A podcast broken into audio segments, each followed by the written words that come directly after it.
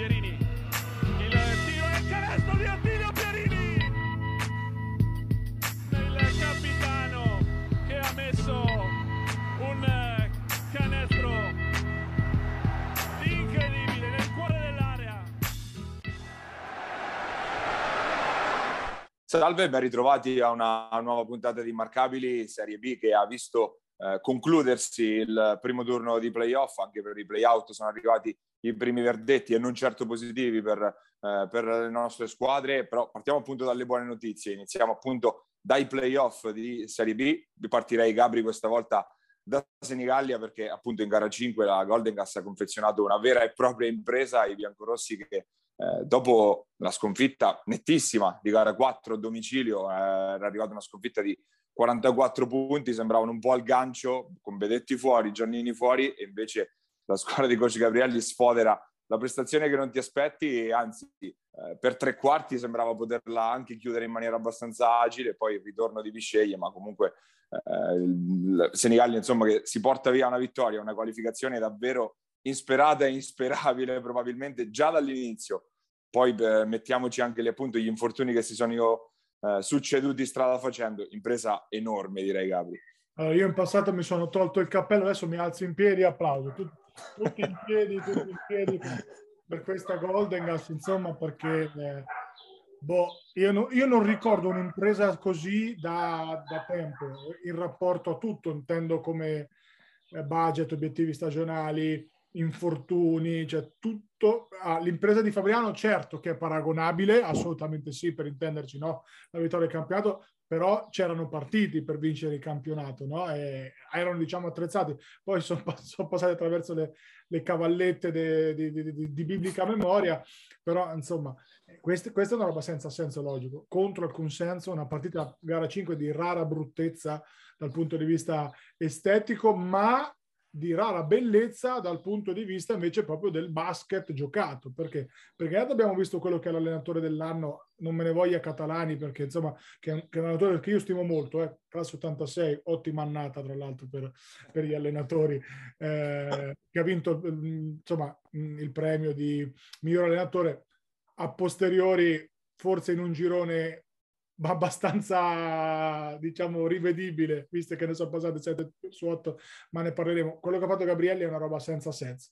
Eh, ha messo su, dopo che ha fatto tutto l'anno, avrà fatto tre minuti di zona in tutto l'anno, si è tirato fuori di necessità virtù eh, una 3-2, un po' 2-3, mm, sono, fondamentalmente una match con sprazzi di box and one che ieri è stata la chiave, non proprio sprazzi, insomma, un lungo periodo box and one su Dri, morale della favola, eh, Bisceglie non ha trovato il bandolo della matassa, non hanno fatto mai canestro, ma anche perché dopo hanno giocato male. Però ti voglio dire che la zona di Senigallia era una zona comunque molto aggressiva, con tanti cambi, con i lunghi che hanno fatto un lavoro incredibile. Baraskin a tenere i cambi con gli esterni, Bedin, eh, anche lo stesso Cicconi Massi, comunque minuti importanti.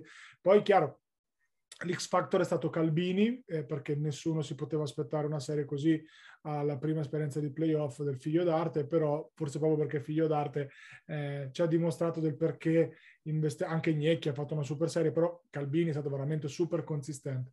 Non c'è stato neanche bisogno di Super Giacomini, che anzi ha sparacchiato, ma come era giusto che fosse, nel senso che voglio dire, Giacomini forse era quello con più, senza forse, era quello con più punti nelle mani degli esterni sicuramente, quindi ha dovuto aumentare la mole di, di, di, tiri e chi se ne frega delle percentuali è venuta fuori una partita giocata anche molto sui nervi che Senigallia ha condotto sempre, e questa è già una follia, ha condotto sempre quasi per 40 minuti dall'inizio alla fine, per la seconda volta vince in trasferta contro una di quelle, contro una squadra che secondo me è più forte, continua ad essere più forte eh, di Senigallia, però questo ci dimostra che si è creato forse come sempre, ma quest'anno qualcosa di più, a Senigallia qualcosa di veramente incredibile, spero non irripetibile, ma veramente qualcosa di, di incredibile, eh, con i tifosi che alle 4 di mattina hanno fatto trovare lo striscione appeso, insomma, robe belle, no? che fanno bene allo sport, che fanno bene a una piazza come Senigallia che onestamente merita tutto quello che, che, che, di buono è stato fatto dalle scelte di Ligi che è andato a pescare, ricordiamo Gabrielli un po' no, paia dal,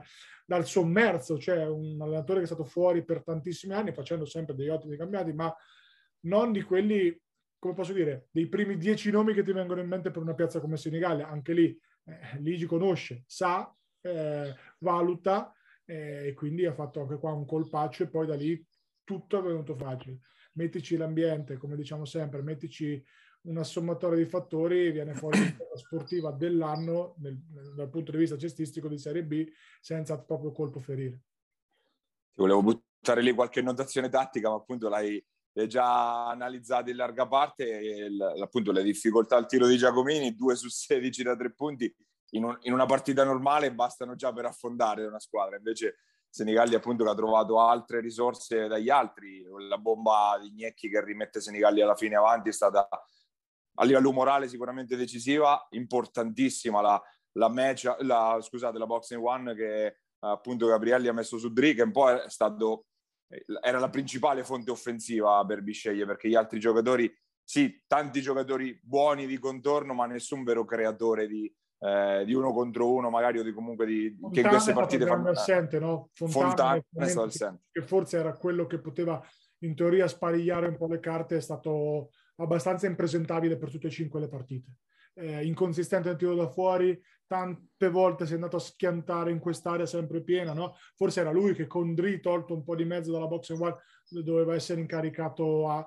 Non possiamo chiedere a Drone, che comunque è un 2000, eh, di far uh, troppo... Mi pare che sia 2000, adesso non vorrei dire cavolate, comunque di far... Uh, insomma, pentole coperche in una serie così e quindi ecco per legarmi a questo Paia Bisceglie è mancata lì è mancata negli esterni tantissimo che partita dei drone tra l'altro in gara 5 che soprattutto nella seconda parte ha segnato quasi solo lui praticamente per, per Bisceglie, però la, la, la, svolta è veramente arrivata in difesa perché se Senigallia con gli stessi 40 punti ne ha presi 40 in gara 4 e segnandone appena 6 o 7 in più è andata a vincere fuori casa in gara 5 quindi è stata proprio lì la svolta lì anche nel nervosismo di Bisceglie che si è visto in, alcune, in alcuni movimenti deep un paio di volte a brutto muso contro eh, alcuni avversari quindi sicuramente Senigallia anche più lucida nel, nel, finale e appunto come dicevamo poi ha messo la firma Gnecchi prima e poi Varaskin che ha chiuso i conti.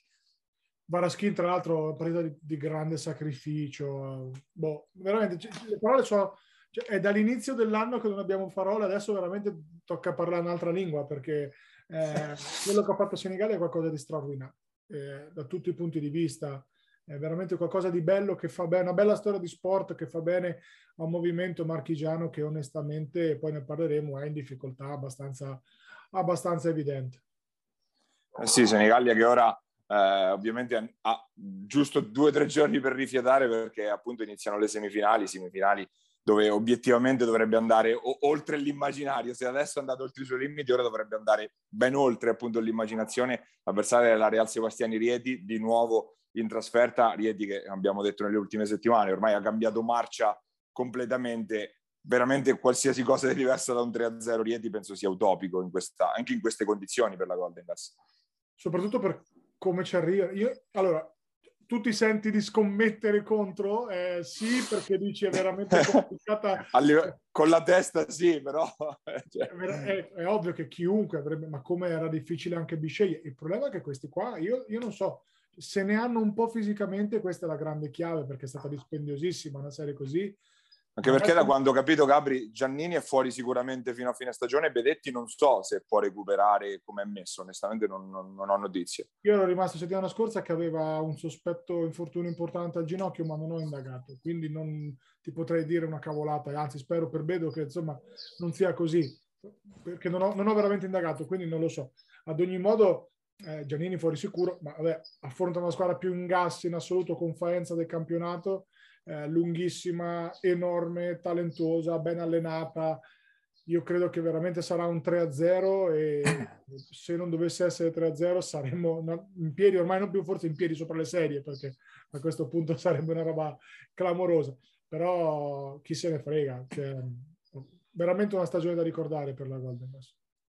Sì, se dicevamo appunto nel primo turno che qualsiasi cosa sarebbe arrivata comunque era positivo per la Goldecast, figuriamoci appunto adesso. Nel tabellone D, appunto quello dei biancorossi, dall'altra parte, eh, come previsto, sono andate avanti Agrigento e la Chi Energia Rieti, entrambe vittorie per 3-1 e questa sicuramente può essere una serie più interessante, diciamo, con Agrigento l'unica a tenere alta eh, la bandiera del, del, del, girone D, perché le altre, come abbiamo detto, sono andate tutte fuori, passando invece nell'altro tabellone che riguardava i gironi C e D, quelli che abbiamo seguito più da vicino, avanti eh, la Luciana Mosconi Ancona che eh, è scivolata un po' a sorpresa in gara 3 dopo aver vinto tutte e due le partite fuori casa, vittoria netta poi in gara 4, direi un calo di tensione in gara 3 abbastanza, magari fisi- direi anche fisiologico dopo due vittorie stare, Come no, come no, ci può stare, no dai, anche magari Ragusa la prova d'orgoglio, ancora un po' più leggera, ci può stare, ma, ma va bene così, insomma, via. Un incasso in più, dai, diciamo, buttiamola lì.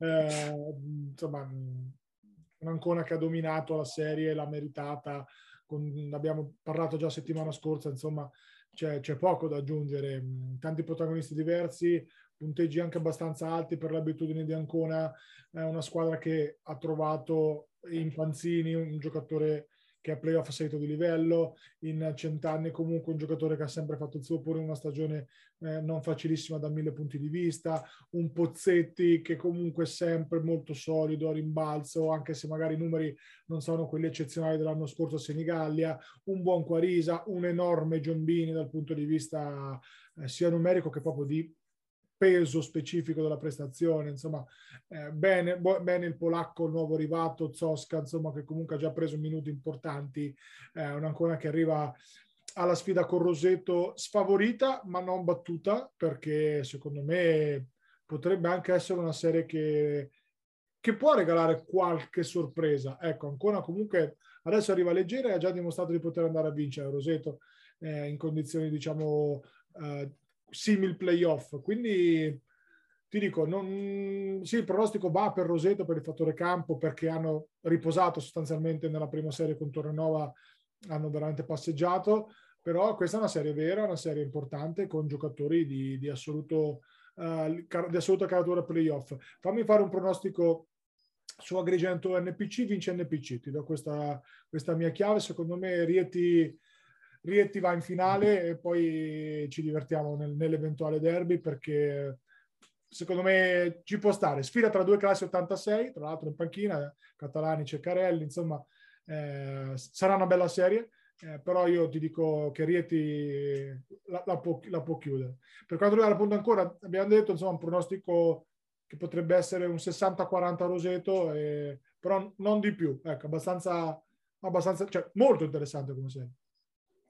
Sì, sicuramente no, non ci dilunghiamo neanche molto con Ancona, anche perché ne parleremo con, con, il nostro ospite di questa settimana e ve lo diciamo però fra qualche minuto. Eh, allora, visto che l'hai tirata in mezzo a Agrigento Rieti, io invece penso che Agrigento ne abbia un po' più della, della chi energia. Può essere una serie che va alla, alla 5, perché comunque Agrigento non è che ci arriva in maniera scintillante a, questi, a questa semifinale, ha faticato contro Imola, che comunque eh, una partita se l'è portata a casa e, e, comunque ha dato filo da torcere in tutte le altre, quindi sicuramente segno che Agrigento, innanzitutto Agrigento come Rieti non è squadra così lunga nelle alternative, fortissima nel quintetto, ha poco da pescare dietro, un po' come, come la squadra di coach Ceccarelli, quindi da quel punto di vista può esserci equilibrio. La differenza la può fare ovviamente il, il fattore campo che resta nelle mani dei siciliani, io dico 60-40 su questa, però insomma... grande che è nettamente il giocatore più forte. O grande, eh, certo. È, ovvio, però la, l'upset... O, o, il professor Chiarastella che si confronta col professor Broia, oh, ecco quella sfida lì diciamo tra professori. Lì diciamo che si potrebbero un po' neutralizzare, mentre grande è un bel problema. Cioè, eh, ovvio che Rieti però ce li ha, ce li ha gli esterni per marcare, perché sono veramente tosti in difesa, Antelli, Timperi, Testa del Testa, sono tutti bei cani randagi, come piace di definirli a me nel migliore, nell'accezione migliore possibile del termine, eh, però grande veramente un top player, quindi non lo so, però c'ha quell'odore di upset, insomma, che, anche perché poi andando a vedere la, la big picture, eh, sostanzialmente sono passate 7 su 8 del, del girone C. E a, a grande testimonianza del, di una enorme differenza, insomma, di, di proprio di valori. Eh, la, Ruvo Faenza è stata per me la serie più, più, più strana da questo punto di vista perché secondo me Ruo è buona squadra, è una squadra che poteva stare tranquillamente nel girone C e fare quarta, quinta, terza, quarta, quinta, quello che volete. Invece Faenza è andata lì con, la, proprio con il ritmo preso delle 12 vittorie, 13, quelle che sono consecutive e onestamente ha meritato di vincere una serie proprio a testimonianza di come la virgolette settima del girone del nostro girone vada a vincere abbastanza non dico in scioltezza, però abbastanza bene contro una delle favorite de, de, dell'altro girone. E quindi, insomma, ecco, anche per in, in zona playout di cui parleremo, forse a gironi un po' più mischiati sarebbe stato più semplice un po' per tutti.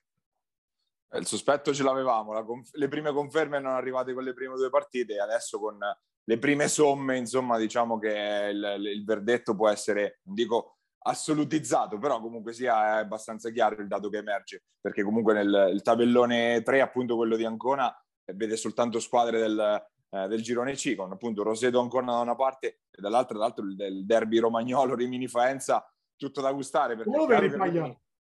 Come? Come lo vedi Rimini Faenza? 3 a 2 Rimini, 51-49, eh. ecco, se eh. ti devo dare una percentuale, perché è chiaro che Faenza ci arriva vabbè, lanciata a dir poco. Rimini si è abbastanza riposata comunque nel, eh, nel, primo, nel primo, turno, è passata eh, abbastanza di slancio, anche più del previsto secondo me con Taranto che era una squadra comunque insidiosa. E, sì, sì. E, ehm, quindi secondo me qualcosa in più ne ha, però Faenza è arrivata talmente tanto in fiducia adesso che poi fastidio glielo può dare, soprattutto so, sotto canestro sono un rebus da, da, da, da arginare per il pacchetto lunghi di Rimini che freschissimo non è insomma. Che è un po' pesante, bravo. Cioè, chi marca Romando? Questo è il problema. Chi è che fa...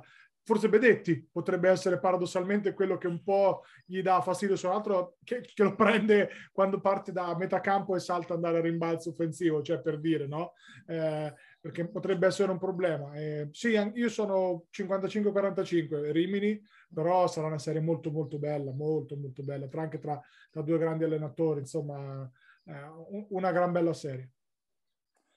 Eh sì, appunto questo è il, il quadro dei due, giro, dei due, gironi che ci riguardavano. Dall'altra parte, eh, nei gironi nord non è che ci siano state grandi sorprese, soltanto due squadre hanno rivoltato la, lo sfavore nel, nel, nello scontro diretto appunto nel fattore campo con Bergamo che ha vinto a gara 5 contro Legnano e eh, poi l'eliminazione da parte di Mestre, ma diciamo parliamo di squadre che sono arrivate quarte eliminate dalle quinte, quindi fondamentalmente eh, nulla di trascendentale. Eh, scendendo nei play-out che ovviamente ci riguardavano molto molto da vicino con tre squadre eh, in ballo, in primis eh, Iesi raggiunge la salvezza eh, perché dopo la, la, la, scivolata di gara 2 in casa contro la Virtus avevamo detto forse la serie si riequilibra, invece Iesi è di, di autorità, soprattutto in gara 3 ha proprio dato una, una lezione di forza alla Virtus. In gara 4 sicuramente invece la squadra dei coach schiavi ci ha provato, ci ha provato fino in fondo, però era evidente che la, la differenza di valori l'ha messa in campo stavolta Iesi, perché che ci fosse lo sapevamo, non sempre l'ha dimostrato nel corso della, della stagione, però è chiaro che appunto se la metti in campo poi non, non può esserci partita. Se l'incognita poteva essere vedere i giocatori abituati a, a giocare comunque in buone squadre per, per, o per vincere o comunque in buone squadre, calarsi nella parte, ti devo dire che Gai è stato proprio eh, il simbolo di come questa cosa sia successa, cioè un Gai che va a rimbalzo offensivo, un Gai che comunque si sbatte nei limiti possibili, chiaramente non sarà mai una squadra difensiva Iesi con, con quegli esterni lì, però comunque nei limiti del possibile con la zona che è stata la grande chiave tattica insomma no, de, de, delle due partite al pari risorgimento chiaramente eh, poi in attacco Iesi fa fatica a non fare meno di 70 punti c'è anche in una giornata no. Quindi una salvezza tenuta con merito tenuta senza gloria che secondo me è stata non ti dico un plus per Iesi perché no però è stato comunque un fattore perché quando è andata piccola comunque la, eh, l'Aurora era, tiravano tutti, quintetto con Rizzitiello da 4, mezzo 5, Ferraro, che scegliete voi i numeri, onestamente ti metteva talmente tanta pressione a livello di togliere il tiro a tre punti che poi si liberavano grossi spazi eh, al ferro per i rimbalzi magari offensivi degli esterni. Ha fatto bene Cocco, secondo me, con due buone partite belle di sostanza. Gloria che poi si è rivista nel secondo tempo di, di gara 4 onestamente stava in piedi più per onore di firma che per altro, anche se il suo l'ha fatto ovviamente sempre nella metacampo offensiva. zona chiave, chiave di tutto, prova di orgoglio di Vallasciani in gara 4 con un terzo quarto strepitoso in cui Citanova si era un pochettino, non ti dico illusa, però eravamo lì a meno 3, poi di talento Rocchi un paio di giocate pazzesche, ma d'altronde che Iesi fosse nettamente meglio lo sapevamo. Ecco, adesso per la Virtus si apre un, uno scenario che era forse quello che realmente eh, puntavamo, diciamo così, per consapevolezza dei propri limiti, non per altro. All'inizio dell'anno, adesso Paglia magari ce, ce, lo, ce ne parlerai tu, comunque non facilissimo neanche lì. Eh sì, il, il, format l'abbiamo spiegato più volte di fatto le, eh, la peggior classificata di, delle, tra le perdenti di questo primo turno di playout sono retrocesse. Parleremo fra poco anche della Sudor, che ovviamente è quella che è retrocessa appunto per il, per il nostro girone. Virtus che invece va a questa Final Four che si dovrebbe giocare sul parquet di Ozzano, non c'è ancora l'ufficialità, ma diciamo ufficiosamente ci siamo, eh, ehm, una Final Four in cui c'è in palio una sola piazza salvezza, le altre tre squadre, le tre perdenti diciamo di questa eh, formula fatta a semifinale finale in gare secche, eh, sono tutte retrocesse appunto in eh, Serie C.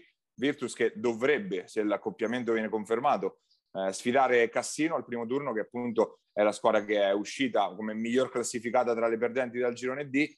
Dall'altra parte, eh, già sicura Oleggio, una squadra che eh, tra l'altro eh, ha parecchi giocatori transitati dalle nostre parti, in primis Fabio Giampieri, quindi che è un giocatore che conosciamo eh, benissimo, ma anche l'ex Sudor Alessandro Riva per dirne un altro. Ma concentrandosi prima di tutto su Cassino, sicuramente una squadra che ha fatto molto meno di quello di cui ci si poteva aspettare, in primis in base ai nomi che comunque ha al roster, perché parliamo della squadra che ha messo in corsa eh, giocatore come Borsato, che era stato un po' accostato a tutte le squadre a squadre nostrane, ma un anche un altro giocatore di lunghissimo corso come Lestini, ha una guardia che ha grande esperienza come Techini, quindi i picchi ce li ha sicuramente Cassino, però è una squadra che va piano, gioca male fondamentalmente e che si è arrivata terzultima in qualche modo in un girone che, come abbiamo detto prima, il girone D non è stato sicuramente eccezionale, qualcosa vorrà pur dire valori abbastanza omogenei anche per la quarta che dovrà uscire dalla, dalla gara 5, insomma, prevista per stasera più o meno più o meno si allena. Una tra, una tra Olginate e Bologna Basket. Bologna Basket, discorso simile a quello di Cassino. Olginate invece, ecco, la possiamo assimilare alle Civitanova e all'Auleggio, ecco. E, uh, è ovvio che Cassino ha queste punte di talento che in una partita secca possono essere importanti. Eh, Batman borzato da avversario non, non, non, non, la volevo ascoltare, invece purtroppo la nostra salvezza eventualmente passerà per uno dei miei giocatori. L'alterna- l'alternativa sarebbe stato Mauro Torresi, altro ex civitanovese ah, di lungo corso che abbiamo sentito qualche settimana fa. Quindi. Comunque, comunque vada, Paia, ti devo dire, bisogna fare due vittorie, non semplice, in due giorni di fila, altrettanto non semplice, però è partita secca, quindi la gara, sec- la gara secca a differenza della serie non sempre vince la più forte, nel senso vince chi arriva meglio, vince chi sbaglia meno. È banale dirlo, però è così. Cittadella si dovrà appellare alla difesa vista anche nella seconda metà di gara 4, una difesa aggressiva che ha messo tante mani addosso, che ha lavorato tanto in, con le collaborazioni, eh, soprattutto dal lato debole, soprattutto sui pick and roll, con tante palle sporcate, tanti, tanto insomma, come posso dire, lavoro sporco e poi, poi vedere di buttarne almeno una 65 in attacco perché eh, sotto si fa fatica a salvarsi. Eh sì, è comunque il discorso che affronteremo meglio la, scor- la prossima settimana, quando saremo proprio alla vigilia di, questo, eh, di, questa Final Four che si gioca nel weekend del 4 e 5 giugno, appunto. Eh, chiudiamo il quadro della Serie B con la Sudor Montegranaro, Sudor che obiettivamente l'avevamo detto, ridotta a pezzi dagli infortuni, eh, non, non, ha potuto fare più di tanto, anzi ha fatto probabilmente oltre il lecito, quello, oltre quello che era lecito aspettarsi contro eh, Cesena, eh, è finita a gara 4, quindi seconda retrocessione consecutiva, tra l'altro per, per, per la Sudor, Sudor che ovviamente ora dovrà riflettere un bel po' sul futuro perché appunto sono arrivati due retrocessioni in fila, si parla addirittura di un... C'è chi parla di un passo indietro e quindi addirittura di fare qualcosa di meno anche della C-Gold. C'è chi parla di proposte di scambi di titoli con Fabriano e quello sarebbe l'altro scoop appunto che sarebbe iniziato a girare in queste ore, quindi addirittura di una Janus che non farebbe la Serie B ma addirittura un ulteriore passo indietro per rifiatare insomma dopo questa annata difficile che ha vissuto. Insomma se, eh, sull'asse Fabriano-Montegranaro si è già scatenata la, la, la, la chiacchiera, diciamo, però è, è, è, normale che sia così quando appunto per entrambe le due squadre sono unite da appunto una stagione deficitaria, una in A2 e l'altra in Serie B. E in tutto questo sullo sfondo c'è la riforma dei campionati, che è il reale X factor di tutta questa roba qua, perché poi magari va, uh, si, va, insomma, il campionato cambia con la formula che in, sta girando in questi giorni, di cui noi ancora non abbiamo volutamente parlato perché finché non c'è qualcosa di concreto eh, che ci fanno capire qualcosa magari non ne parliamo. Ad oggi sarebbe praticamente una B con le prime diciamo ipotetiche 6, 7, adesso cambia poco, eh, dei vari gironi e una interregionale sempre non più l'NP ma di competenza dei campionati regionali, quindi diciamo una mega C Gold che comprenderebbe la parte bassa, medio, scusate, bassa fino per modo di dire, medio-bassa della Serie B con la parte altissima dell'attuale C Gold e una C unica con tutto il resto. Abbastanza, secondo me manca un campionato numericamente di mezzo, ne manca proprio uno. Per sì, perché il messaggio che era passato inizialmente è che si tornasse un po' alla, alla vecchia divisione A1, A2, B1, B2 e via discorrendo, C1, C2. E invece fondamentalmente numericamente i campionati restano quelli perché di fatto il terzo livello, che è questa nuova Serie B d'eccellenza, sarebbero due gironi da 16 in teoria. E poi sotto c'è questa mega, la chiamano B interregionale, però di fatto è una C-Gold che ha solo, ha solo alzato un po' il livello di fatto. Eh sì, esatto. E poi non vedo perché una squadra come Senigallia che ha fatto sesta deve ritrovarsi a giocare con Matelica che sta lottando per vincere la C-Gold, però comunque sia, cioè Senigallia ha fatto sesta, è andata a vincere la Biceglie, cioè proprio una roba che che non c'ha senso e credo che ci metteranno un po' le mani, secondo me, perché la B2 di interesse nazionale eh, è la categoria che manca. Poi sotto possiamo riunire le C, farne 13 diverse, quello cambia poco, però la categoria che manca è la B2 nazionale. Ma lasciamo questo discorso, eh, però che è un discorso importante proprio in ottica futuro, perché la Sutor non può chiedere il ripescaggio in Serie B, perché con due retrocessioni in fila eh, non può chiedere il ripescaggio in Serie B. E quindi questa è già la prima, la prima cosa. O va in Serie B con un titolo sportivo o fa la Serie C. Questo è un dato di fatto, al netto sempre della riforma. Sutor che ha fatto il massimo possibile, difficile chiedere qualcosa in più alla squadra di Cagnazzo, per come erano ridotti, veramente tenuti insieme con lo scotch, insomma, pochi, corti, eh, acciaccati. Cesena ha fatto il suo anche abbastanza normalmente, senza, senza eccellere, è una stagione che anche per Cesena è abbastanza sotto il par, però ci sta, quelle stagioni lì. E per l'assunto adesso è importante capire che cosa fare, ma secondo me un po' per tutti, poi è un discorso che interessa anche Civitanova stessa, prima di, eh, prima di arrivare insomma a una, a un'idea di futuro bisogna per forza pensare sulla riforma, perché se va a regime quest'anno un conto, se va a regime l'anno prossimo un altro, quindi veramente prestissimo, per, anche solo per le voci. È un problema che sia ancora presto perché comunque siamo a fine maggio e per queste società appunto in, almeno sapere quali sono le coordinate entro cui muoversi sarebbe importante, quindi speriamo che da quel punto di vista almeno qualcosa, qualcosa si muova in modo da appunto in primis per noi egoisticamente perché eh, comunque riguarda due piazze importantissime del, del, nostro basket come appunto Fabriano e Montegranaro. Noi chiudiamo la nostra prima parte, ma torniamo, anzi restiamo in Serie B, come abbiamo detto parliamo di Ancona. Questa settimana eh, il nostro ospite è il vice allenatore della Luciana Mosconi, Emanuele Pancotto. Andiamo ad ascoltare.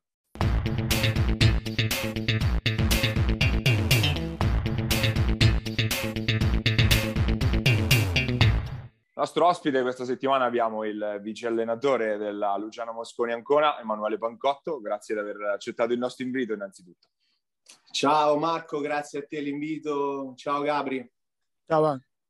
E Ancona che appunto reduce dalla, dall'aver chiuso la, prima, la, serie del primo turno 3-1 contro Ragusa. Eh, noi l'avevamo un po' detto, secondo noi potevate essere favoriti nonostante il fattore campo avverso siete andati via anche abbastanza di slancio, direi, al di là di quella del passaggio a voto in gara 3. Che serie è stata in generale? Ma è stata una serie che comunque sapevamo di incontrare una squadra che a livello offensivo aveva dei numeri importanti e aveva delle potenzialità importanti. Siamo stati, secondo me, noi bravi, sia dalla, sia dalla palla 2 di gara 1, diciamo, a disinnescare un po' quello che, è stato, che sono le loro potenzialità, perché comunque giocatori importanti, giocatori con punti sulle mani, grande atletismo, e siamo stati bravi a tenerli bassi nel punteggio sia in gara 1 che in gara 2. Paradossalmente poi in gara 3 il rovescio della, della, medaglia dove noi facciamo più 85 punti ma ne subiamo più di 97, cosa che non abbiamo mai subito in tutto l'anno. Abbiamo subito 82 punti a Senigallia, che poi vincemmo comunque di 5, e una, un'altra partita, non mi ricordo. Cioè, penso no, 90, punti, 90, punti, a volte in due partite li avrete presi, penso. Esatto, esatto. esatto. Tu ah, conta 97 in gara 3, 111 tra gara 1 e gara 2, quindi eh, il paradosso è stato questo. Però, nonostante ciò, siamo, siamo scesi in gara 4 con la mentalità giusta e corretta e fortunatamente già a metà secondo quarto abbiamo indirizzato la partita nel modo corretto, nel modo che volevamo più che corretto. Avete fatto una prima parte di stagione direi solida, nel senso che comunque avete fatto il vostro contro le squadre con cui dovevate vincere, man- sembrava sempre mancare qualcosa per arrivare allo step superiore. Quando è girato qualcosa? Mi viene in mente la partita con Roseto vinta in trasferta, però c'è stato un momento in cui c'è stato questo salto in avanti o è stato un processo nel corso dell'anno, insomma? allora, questa è una squadra che sapevamo sì dal primo giorno che aveva bisogno di avere delle certezze, che queste certezze erano nella, quotidianità di ogni allenamento che noi che andavamo, a fare da, da agosto a questa fino adesso e la bravura diciamo sia di Piero sia dei ragazzi è essere stati sempre presenti sempre sul pezzo e vuoi non vuoi poi l'allenamento paga e forse più che Roseto, ti direi più il recupero con Rimini. È stato forse quella che ci ha dato la partita, che ci ha dato qualche... ci ha fatto capire la vera, forse la vera prima partita, come dicevi te prima, contro una top, top 4, okay? che non è che ancora ci mancava, siamo stati bravi lì e qua lì abbiamo capito che magari potevamo fare qualcosina, diciamo, potevamo fare qualcosina in più tutto dettato dal fatto che comunque col lavoro che stavamo facendo prima o poi eravamo sicuri che questo momento arrivava. Un uh, percorso anche abbastanza emblematico secondo me è quello di la crescita di Giombini nel corso della stagione, eh, che comunque penso potesse essere una, una delle chiavi sin dall'inizio, no? il suo rendimento ovviamente per, uno, per un semi-esordiente a questo, anzi per un esordiente proprio a questo livello era chiaro non potersi aspettare subito che fosse incisivo, invece adesso è veramente diventato un pezzo importante della, della squadra. Che percorso avete fatto con lui? Avete lavorato su qualcosa in modo particolare o lo stesso, frutto dell'evoluzione della stagione? Diciamo che la bravura eh, è stata che eh, ha avuto momenti di alto e basso, come è normale che sia per un ragazzo di 20 anni, come dici, come dici tu Marco, comunque alla prima vera esperienza con responsabilità.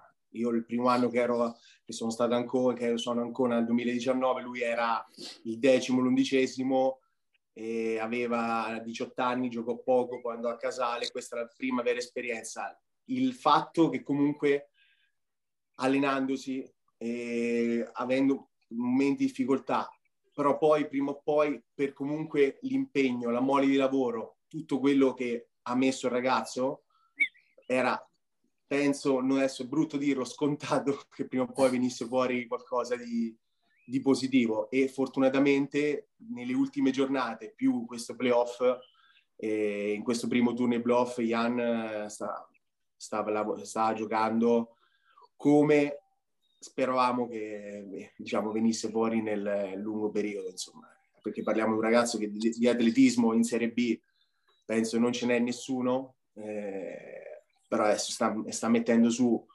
diciamo, un, eh, ha costruito un, buone soluzioni sia da tre punti sia magari lavorando su qualche scarico su, sui 4-5 metri, più adesso sta anche lavorando forte a rimbalzo.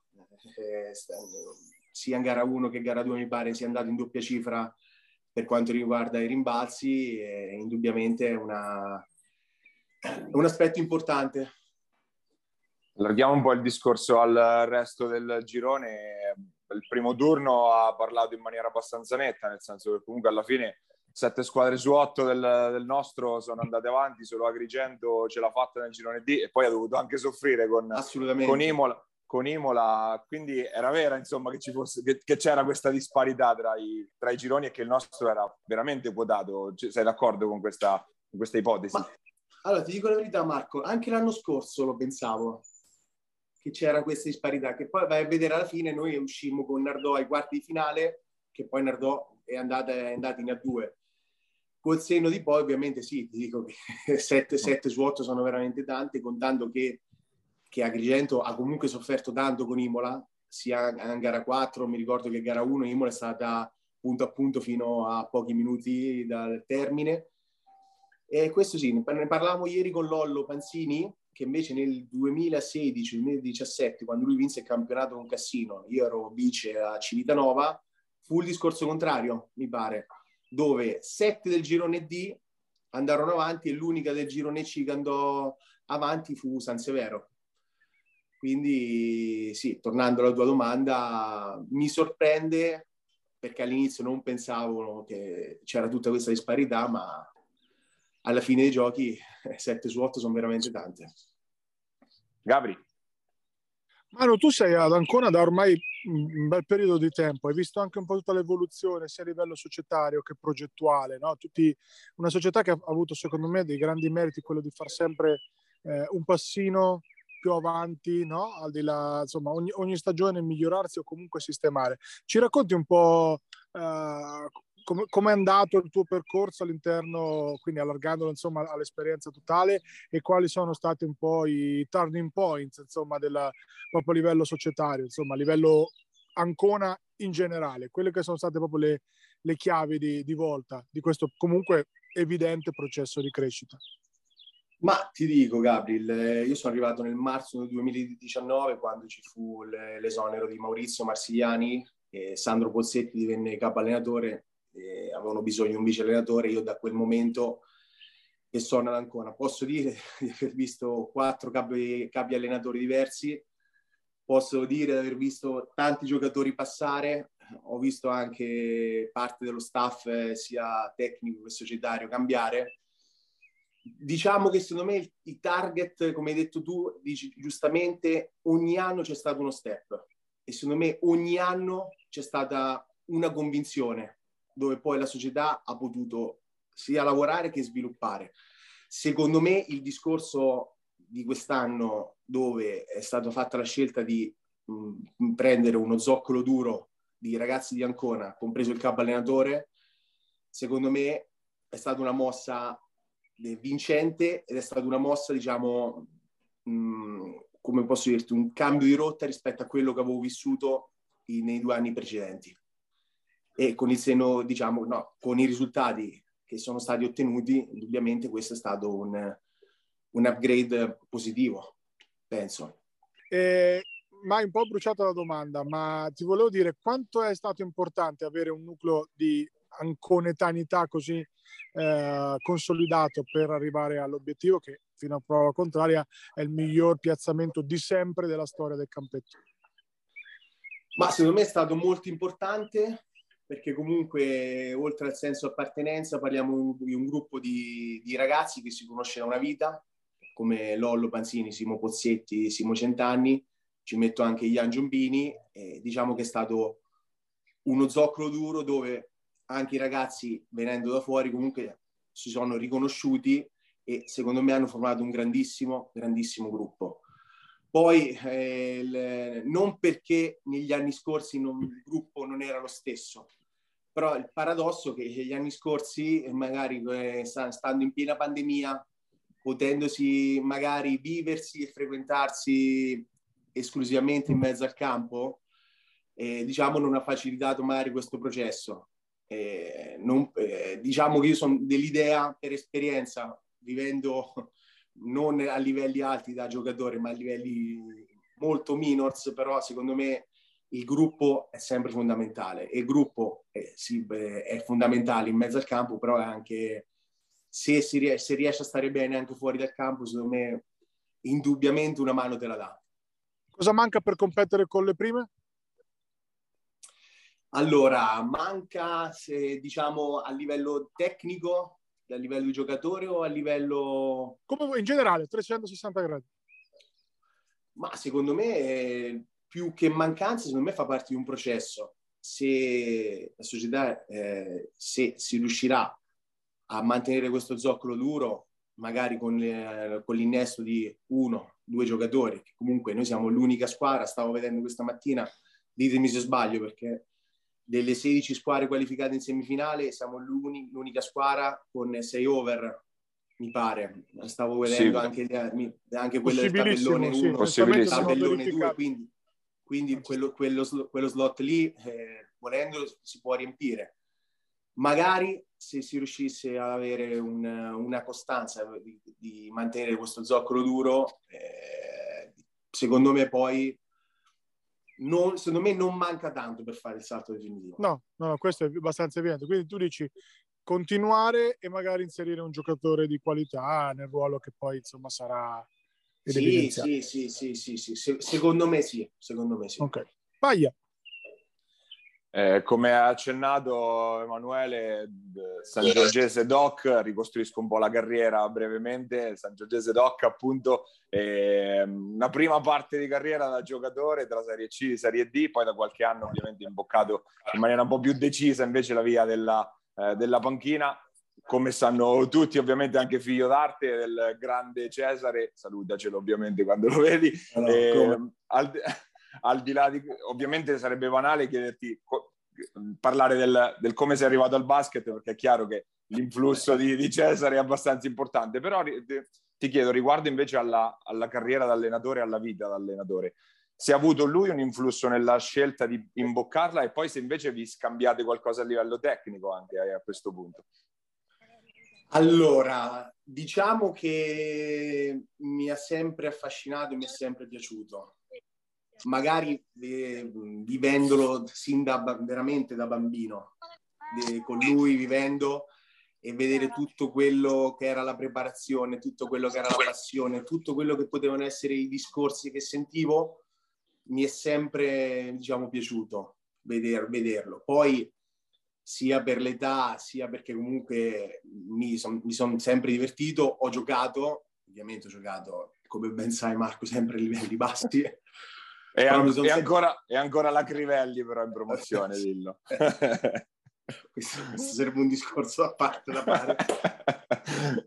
però, però ti dico, le, quello a, livello di scambi tecnici adesso ogni tanto ne viene, viene fuori parlare, ma non tanto di quello che può essere il mio, quello che magari quello può essere il, quello il lavoro che faccio io o il lavoro che fa lui, però guardando, guardando tante partite, guardando un po' in generale, ogni tanto c'è, può, può esserci uno scambio di opinioni, uno scambio di vedute, insomma in questa parte iniziale della tua carriera da allenatore sempre fatto o giovanili o il vice appunto a livello di prima squadra. Ti vedi in prospettiva a breve o magari più a lungo invece con un ruolo di capo?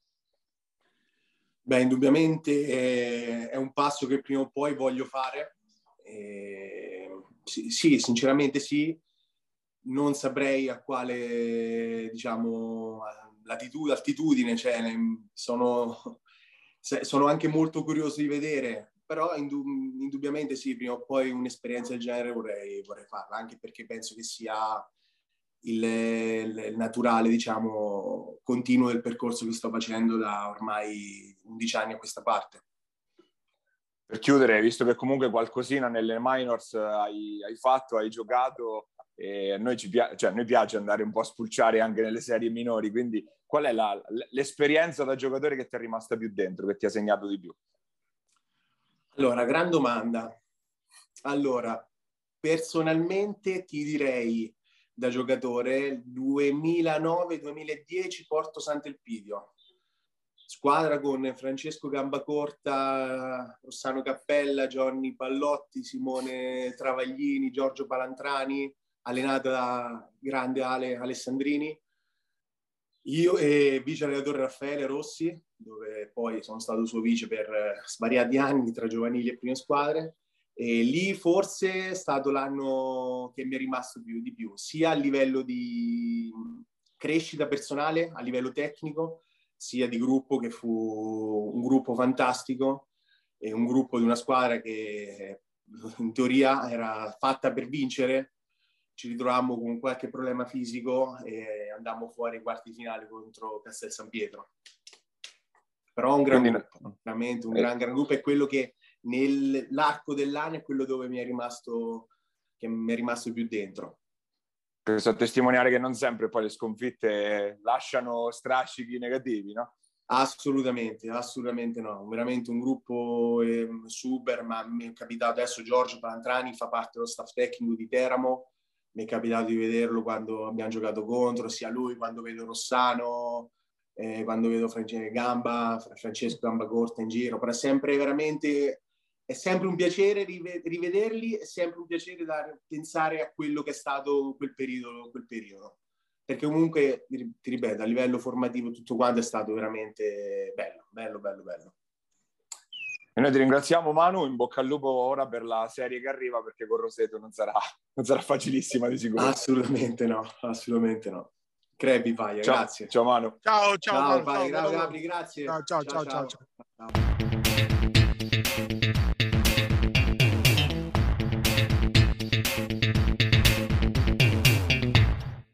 Era Emanuele Pancotto, nostro ospite questa settimana, vice allenatore della Luciano Mosconi Ancona. Noi ora scendiamo però in eh, Serie C, perché anche in Serie C appunto si va eh, verso il clou della, della, stagione, verso i verdetti, quelli che contano in Serie C Gold.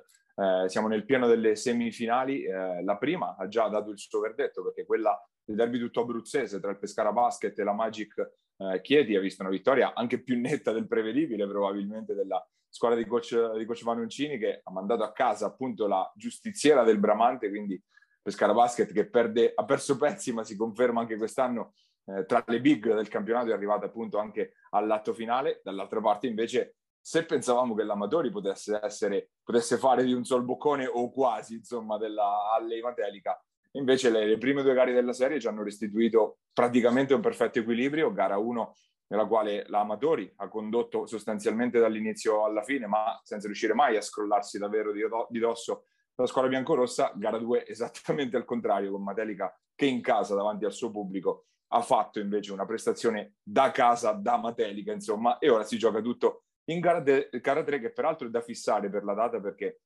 ci sono problemi con il Pala Elettra o sabato o domenica, comunque lo scopriremo strada facendo, insomma.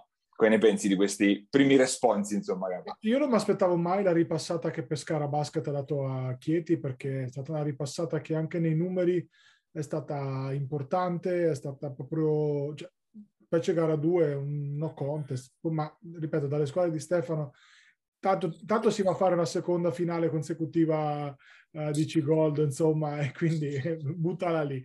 E, come hai detto tu, senza stranieri hanno fatto quasi meglio, anzi no, togli il quasi, hanno fatto meglio dell'anno scorso perché in un campionato più difficile, più complicato, eh, com- soltanto numericamente con più squadre, sono comunque in finale, quindi tanto di cappello e soprattutto con i giovani che sono cresciuti tantissimo, ma questo magari ne parleremo più avanti. Uh, Pescara Matelica no, secondo me no, Pescara veniva con i favori ma non così eh, con un gap così importante, insomma. Quindi quello che si è visto era quello che era lecito aspettarsi. Ecco, eh, ad entrambe manca un giocatore dalla panchina di qualità per poter eh, battere l'altra, nel senso che no, se una delle due avesse un giocatore eh, buono, eh, insomma, uno a 15 punti per intenderci dalla panchina, sarebbe nettamente avvantaggiata. Il fatto che nessuna delle due abbia questo giocatore, diciamo, questo X Factor, eh, fa sì che la serie sia una serie molto che scorra sui binari del, dell'equilibrio. Eh, una serie anche mh, per certi versi simile ad Isernia come, ti voglio dire, come accoppiamenti, ti parlo come matchup, come eh, individualità, parlami, passami il termine, è chiaro che Pescara è più forte ed è leggermente più lunga di Isernia, però eh, comunque sia simile, comunque il matchup Don Durgeniak che ha visto un blowout uh, in gara 1 e una, diciamo una rivalsa comunque di Geniac in, in gara 2, anche se Dondur insomma uh, il suo l'ha fatto, più ha avuto problemi di falli ieri.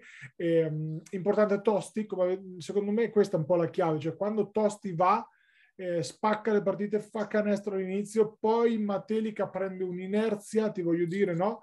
Un ritmo diverso. Ecco, Tosti è quello che cambia il ritmo, eh, quello che magistralmente viene dettato da Michele Bugionovo, ma magari per vincere certe partite i cambi di ritmo che da Tosti, che possono essere come tutti i giocatori dalla panchina che cambiano il ritmo, possono essere o deleteri o super, o super positivi. Eh, le ultime prese di, di Tosti sono comunque sia incoraggianti e questo può essere un fattore. E anche il nuovo arrivato, il, il georgiano, sta dando Genti. impatto, Genti sta dando un impatto, se non altro importante in difesa, che questo poco non è, e si sta ris- riscoprendo molto solida in difesa Matelica, che non era così uh, scontato, o meglio, statisticamente alla mano sì, ce l'aveva fatto vedere, ma non è mai comunque così scontato in una serie di playoff uh, avere questa impronta difensiva. Ti voglio dire che eh, questa è la vera chiave per Matelica, una difesa comunque importante, una difesa che, che sta tenendo botta. Pronostico per gara 3 va 52-48 Pescara per il fattore campo, questo è evidente, però parliamo di una partita dove vincerà chi sbaglia, chi sbaglia meno. Eh, importante Falzano, anche se meno impattante, ti voglio dire, rispetto alla serie con Isernia, dove anche per, proprio per il suo matchup ha fatto un po' quello che voleva, importante, ma non, ti voglio dire, ieri ha giocato una buona partita, mi piace perché sta facendo cose diverse da quelle che gli abbiamo visto fare in regular season e questo è segno anche di un miglioramento, di un adattamento fisiologico di un giocatore che viene da un campionato dove si gioca un altro sport praticamente. Sì, partita, partita seria anche con veramente tanti spunti, tanto equilibrio. Secondo me col senno di poi Bramante si mangia davvero le mani perché la Bramante che abbiamo visto durante tutto l'anno, almeno a mio avviso, ne aveva di più, sia di, di, di Matelica lo, lo ha dimostrato proprio battendola due volte su due in stagione, per me anche del Pescara Basket, e quindi veramente quell'Arachiri che ha fatto contro Chiedi nei quarti di finale è veramente la, la, lascia tanta amarezza secondo me a loro guardando queste partite qua e guardandolo anche in ottica di riforma, sempre il discorso che facciamo prima, sempre in ottica di riforma dei, dei campionati, perché appunto eh, c'è questo alone. Sì, ti voglio dire, Bramante veramente ha perso un, un'altra grande occasione, iniziano ad essere due in fila, insomma, c'è da puntellare, c'è da migliorare, c'è da imparare dagli errori. La Gold è un campionato difficilissimo da vincere, veramente si conferma a tutti i livelli un campionato estremamente complicato. Situazione ben diversa. Specie il nostro, esatto. specie il nostro, con 22 squadre per un posto solo. Vabbè, questo ne abbiamo già parlato in passato, a differenza della C-Silver che invece uh, presenta due, due finali, una molto più incerta, una secondo me abbastanza segnata, e che adesso Paglia vi, vi spiega. C'è poco da spiegare, infatti sono rimaste eh, in pratica in quattro in corsa per appunto le due promozioni in, eh, in Serie C da un lato c'è quella me- meno equilibrata sulla carta, ovviamente quella tra l'Attila Junior Basket e la Metauro Basket, eh, la Metauro Basket appunto, dall'altra invece eh, quella che invece forse è più difficile da decifrare, quella tra San Marino e Montemarciano, fattore campo, ricordiamo, sia per Porto Recanati che per San Marino, serie sempre al meglio delle 5, si parte in questo weekend, partiamo da Porto Recanati, l'incognita può essere lo stop un po' più prolungato da parte eh, dell'Attila avrà fatto bene o avrà fatto male, perché abbiamo visto al Bramante ha fatto male e come. Eh, vediamo l'Attila, anche se comunque è uno stop ben più molto ristretto più breve, a livello eh, temporale. Molto ecco. più breve, secondo me questo è uno stop che ti fa bene perché ti permette di preparare la partita con più calma, di recuperare qualche acciaccato che sappiamo comunque esserci a Porto Recanati. Porto Recanati che ha trovato anche un protagonista in attesa, un Cingolani, questo ragazzo insomma eh, che sta facendo veramente molto molto bene. Eh, diciamo che se Mancini, che tra l'altro ha fatto anche drizzare qualche antenna in Serie B, questa te la, te la butto lì, eh, ha sorpreso la parte iniziale, Cingolani ha trovato minuti importanti, importantissimi, tanti minuti eh, in questa, in questa parte finale con i tre diciamo vecchi volponi poi fa ridere vecchi sono tutti sopra il, no, del, del, del 90 quindi stiamo, dei, cani, siamo dei relitti sì, esatto. comunque cent'anni Lopetti e Redolf che alla fine vuoi non vuoi se non andranno a vincere un campionato un altro campionato ne sarei molto molto sorpreso. Farò voi del pronostico 70-30 per, per l'Attila perché? Perché è una serie al meglio delle 5 e non delle 3. Sempre il solito discorso che facciamo. Su 3 magari approcci la prima, ti met- vedi Bramante, ti metti in condizioni in brutte acque. Su 5 vince sempre la squadra più forte, tra le due la squadra più forte è sicuramente il, la squadra di Porto Recanati. Dall'altra parte, onestamente, un grande risultato per Fossombrone che si conferma, Motauro, scusate, che si conferma in realtà assolutamente ormai consolidato, non più emergente del basket marchigiano a tutto il livello, anche a livello di settore giovanile e a livello di, di squadre, diciamo, satellite tra promozioni e cose varie. E quindi sarà una finale molto bella, molto interessante, con un chiaro, chiaro, chiaro favorito. Mi accodo sul pronostico 70-30 eh, Attila. Mi, mi, sorprenderebbe che in qualche modo, magari anche perdendone una o due, comunque l'Attila non trovasse il modo per, per portarla a casa, perché comunque eh, la, la, differenza di valori è evidente e, e già nella, nella, semifinale comunque il Metauro è dovuto arrivare a gara 5 per portarla a casa contro Perugia, che comunque è sicuramente una squadra di un livello assai inferiore rispetto alla, appunto, alla squadra di Porto Recanati. Discorso ben diverso dall'altra parte dove si trovano due squadre che arrivano a questa finale in maniera speculare. Entrambe sono arrivate a gara 5 difendendo il fattore campo, da un lato appunto Montemarciano, dall'altro San Marino, San Marino che ha il vantaggio del, eh, del fattore campo, anche uno scontro tra diverse filosofie di gioco, no? una squadra sicuramente più fisica che gioca in maniera più compassata come la, la squadra del Titano, dall'altra Montemarciano molto più estemporanea, più talentuosa nel complesso forse, no Gabri? Sì, sicuro, sicuro. Se parliamo di talento, Monte, eh, Montemargiano è una squadra di, di alta CIGOD, se parliamo di talento, specie sugli esterni.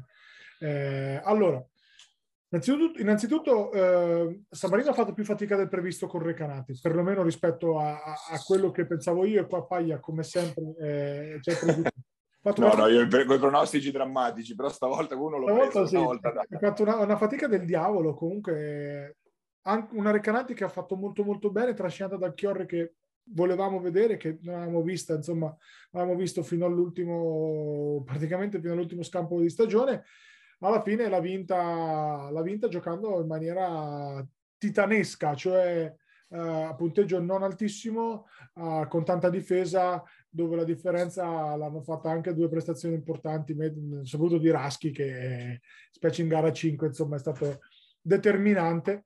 E, e con questo, dall'altra parte, stesso discorso al contrario, insomma, due partite, cinque partite molto belle, molto intense tra, tra Urbania e Montemarciano. Su questo eravamo, ci avevamo preso, insomma, che erano abbastanza vicine le due squadre. Alla fine la spunta Montemarciano difendendo il fattore campo con un buon Maggiotto. Se Maggiotto diventa super, allora c'ha una possibilità Montemarciano di andare a ribaltare il fattore campo e magari di, di chiudere un campionato che sarebbe straordinario. Eh, però Maggiotto deve diventare super e lo deve essere per cinque partite perché non basta per una o per due secondo me. Dall'altra parte eh, l'abbiamo detto molte volte era questo la nemesi eh, l'una dell'altra nel senso che due, due squadre che erano destinate, destinate a sfidarsi per l'altra promozione in palio con una già ipotecata da Porto Recanati praticamente ad agosto. Pronostico che dice 55-45 San Marino perché il campo ha detto questo. Eh, San Marino deve far valere la propria fisicità, il proprio tonnellaggio, portarla ai propri ritmi, che sono dei ritmi chiaramente più di metà campo. Eh, dall'altra parte serve, al, servono alte percentuali di tiro a tre punti e super maggiotto per provare a fare l'impresa. Proprio, dicevamo, scontro proprio tra strutture diverse di squadra. San Marino che gioca con quintetti enormi, Montemarciano anche costretta proprio dalla, dalla, composizione del roster ad andare molto molto piccola. Eh, sa- sarà anche quella una chiave, anche se poi Recanati con questa, in questo modo qua è riuscita anche a metterla in crisi, soprattutto nelle due gare centrali della serie, appunto la, la, la, il sistema di, di, di San Marino. Quindi da, da inquadrare. Io mi, mi tengo sul 55-45 San Marino appunto per il percorso e per la, perché la solidità spesso poi paga nelle serie lunghe, meno magari in quelle corte. Quindi sto un po' più con San Marino, però non mi meraviglierei assolutamente, insomma, se Montemarciano avesse la forza di andarsene a prendere una fuori casa e poi difendere appunto lo, lo, il, vantaggio, lo, il, guada- il vantaggio dello, del fattore campo guadagnato strada facendo, ecco. Specie la gara 5 potrebbe, non sarebbe neanche strano arrivare a gara 5, onestamente eh, con molti eventi che comunque è sempre un campo difficile da espugnare. Vediamo, stiamo lì a guardare perché ecco, arrivati a questo punto è la, è, quel, è, la partita che volevamo vedere, la serie che volevamo vedere, insomma dall'inizio dell'anno, la serie tra le due squadre che meritano di più di essere arrivate qua ed è giusto che ora si, si giochi nella la promozione. Insomma. Tra l'altro, Paia, probabilmente per la C sono arrivate in fondo le prime quattro squadre realmente del campionato, no? onestamente, eh, mentre in gold c'è chiaramente l'Arachiri Bramante e forse Pescara, Pescara Basket, parlo di Varancini, ha fatto qualcosina in più in relazione al talento, eh, qua in Silva arrivano le quattro più forti. Sì, sì, la, tra l'altro anche il primo turno dei playoff dove hanno vinto tutte le, le, squadre che avevano il fattore campo l'ha confermato, quindi evidentemente erano davvero queste le, le, le migliori dell'otto, o almeno quelle che si sono fatte, che, che, che lo hanno dimostrato.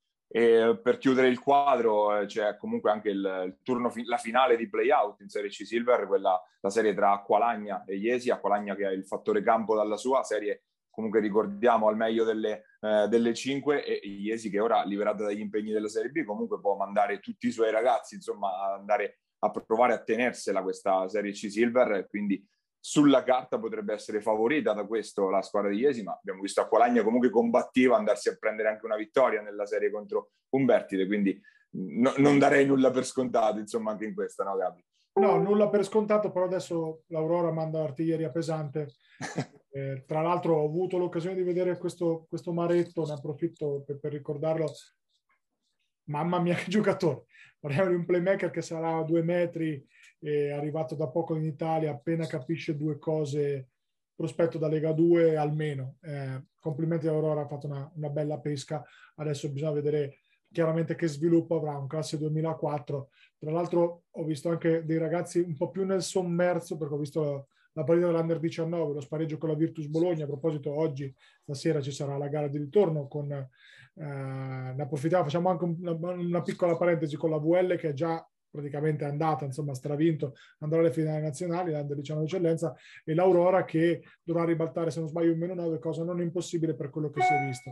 Eh, ci sono anche dei, dei, giocatori molto interessanti del 2004, 2003-2004 nelle, nelle inidiate sotto, quindi se li porta tutti la favorita d'obbligo è sicuramente l'Aurora, insomma. Noi siamo arrivati in coda anche a questa puntata di Immarcabili, se ci state guardando siamo su FMTV, canale 75 o 211 del digitale terrestre, oppure eh, al nostro canale YouTube, Immarcabili TV, dove trovate anche tutte, eh, tutto l'archivio delle puntate precedenti, eh, versione podcast al solito su Apple Podcast o su Spotify. Un ringraziamento a Giuseppe Contigiani, a Basket Marche che ci ospita sulle sue piattaforme. L'appuntamento, come sempre, ogni giovedì. Speriamo di essere puntuali, anche se con questi playoff e playout eh, ogni tanto sì, eh, saltiamo qualche appuntamento, ma settimanalmente, ogni, una volta alla settimana ci siamo sempre, sempre qua, su Immarcabili. Pierini, il tiro il canestro di Attila!